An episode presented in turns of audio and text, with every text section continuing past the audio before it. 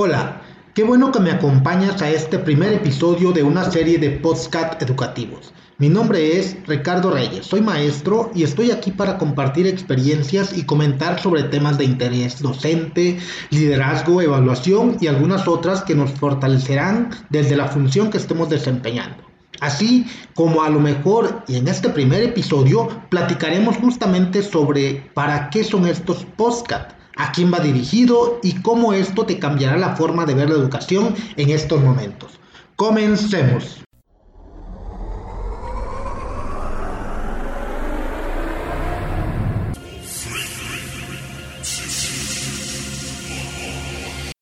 Gracias a todos los que nos escuchan en, esta primera emisión de mis podcasts educativos. Les agradezco que se den el tiempo de escucharme y poder tener una perspectiva diferente de lo que es la educación en estos tiempos. Todo lo que en ello implica ser docente y los problemas a los que nos enfrentamos. Este podcast lo he denominado cara a cara. Como les comenté al principio, soy docente igual que ustedes y tengo la necesidad de conocer un poco qué es todo esto que está sucediendo en el ámbito de la educación. He visto muchos que se dicen orientadores en todo este proceso y me doy cuenta de que muchas veces no es la realidad que el docente, ya sea de nuevo ingreso o que ya esté en el sistema, es lo que necesita saber. Yo les comento y les digo, no nos vayamos por lo primero que encontremos en el Internet. Visualicemos, planeemos el proceso. No porque hay una tendencia a seguir a alguien él o ellas sean los gurús que tenemos que seguir todos.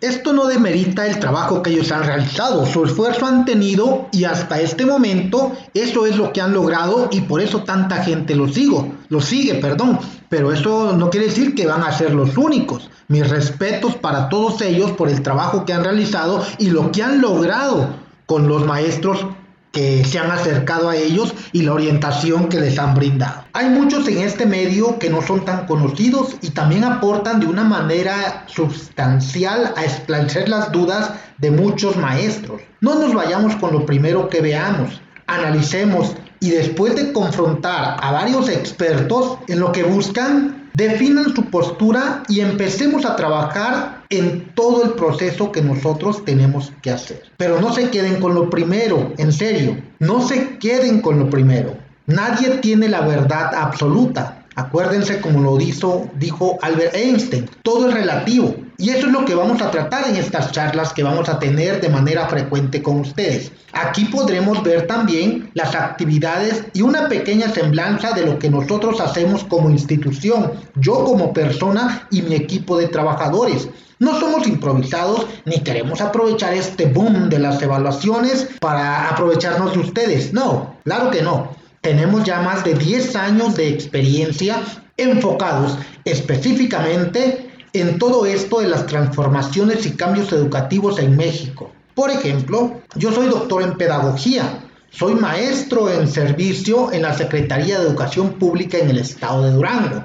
Fui de la primera generación de evaluadores certificados por parte del ILCE. Posteriormente, por los resultados obtenidos en mi certificación, fui convocado para certificar evaluadores por parte del Instituto Latinoamericano de la Comunicación Educativa. Además, Fui elaborador, diseñador y coordinador de evaluadores con el Ceneval, el que se encarga de hacer todas las evaluaciones en México a los maestros. Bueno, el que se encargaba antes, ahorita estamos en una incertidumbre sobre este proceso que no sabemos cómo se va a llevar, pero conocemos bien todo lo que es las metodologías que se le aplican a los maestros en los exámenes y eso es lo que estamos nosotros orientando con base y con fundamentos normativos. Hemos impartido también muchos cursos sobre evaluación contratados por la SEP a nivel nacional. En sus inicios Fui asesor del programa de fortalecimiento de la calidad educativa aquí en el estado de Durango. He trabajado como catedrático en la Escuela Normal Superior del estado de Durango en el nivel licenciatura. En el Centro Pedagógico de Durango he trabajado en el área de asesoramiento de tesis e investigación. Soy coordinador de la mesa técnica en el Departamento de Educación Intercultural en el estado de Durango,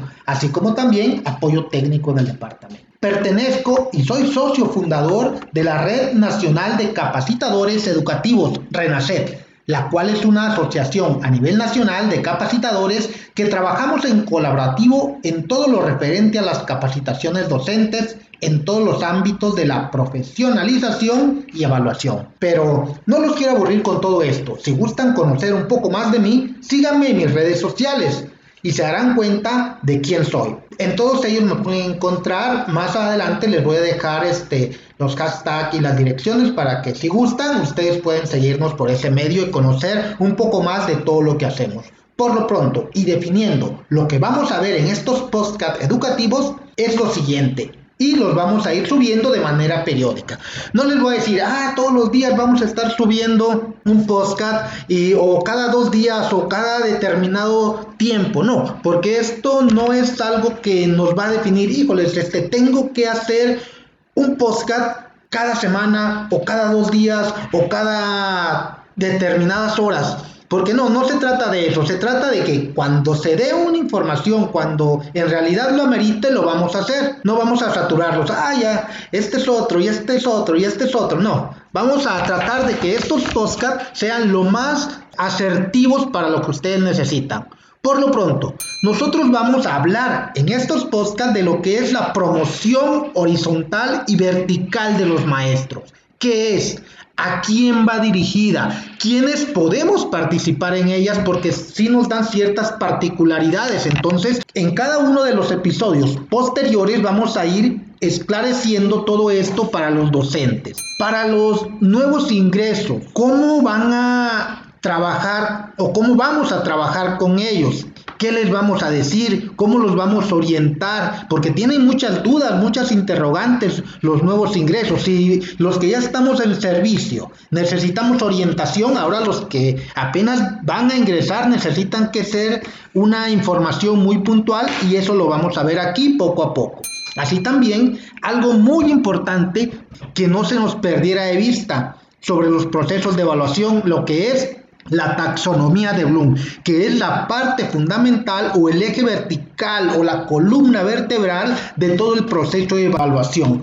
Como experiencia en Ceneval vamos a definir bien ¿Cómo la vamos a utilizar? Porque solamente la conocemos, solamente nos la mencionan, pero muchas veces no sabemos cómo utilizarla. Y ahí es donde parte todo esto de la evaluación. Lo que es la normatividad vigente, el modelo de evaluación y cómo trabajarlo de una manera más efectiva. Así como también vamos a ver las etapas del proceso, cómo se compone cada una y cómo estar preparado para cada momento de la evaluación. Así como algo muy importante que pocas veces o muy pocas veces se ha tocado con los maestros que trabajan con una lengua adicional al español, ya sea esta inglés, francés o lengua indígena que se, que se habla en las escuelas de, educación indígena. ¿Cómo es el examen complementario que les aplican a estos maestros o a los futuros maestros para que puedan tener una plaza. De eso vamos a trabajar también. La evaluación con los alumnos también, que es muy importante.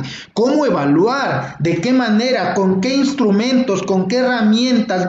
este, ¿Qué vamos a evaluar en cada uno de ellos? Entonces, hay muchos recursos, muchas estrategias de evaluación, pero que a lo mejor sí necesitamos un poco de orientación en ellos y me incluyo porque nos vamos muchos al examen o nos vamos mucho a, a, preguntas y a respuestas, pero ahorita en esta nueva normalidad necesitamos conocer más estrategias acordes a las necesidades que estamos viendo. Otro punto muy importante que vamos a trabajar en estos podcasts es la resiliencia y el liderazgo educativo.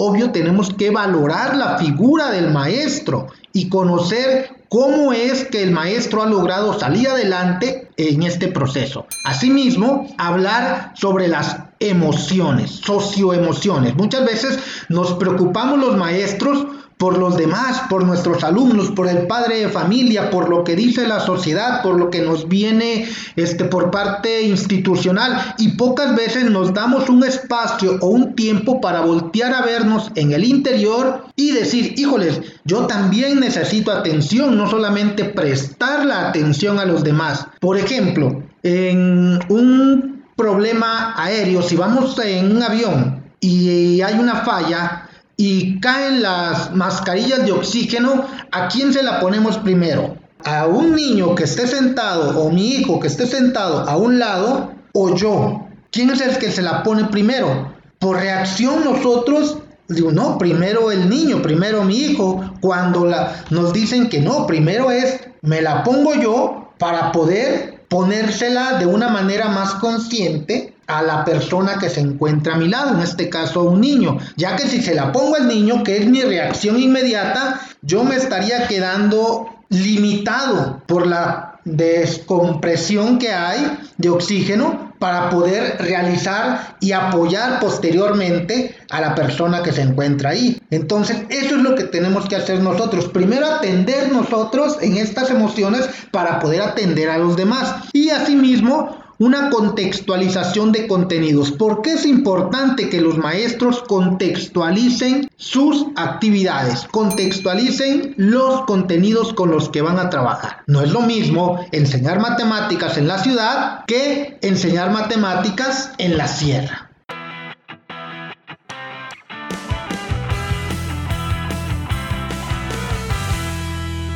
Bueno que me has acompañado en este primer episodio. Recuerda, que encontrarás algunos enlaces en las notas del podcast hacia sitios de interés y recursos adicionales.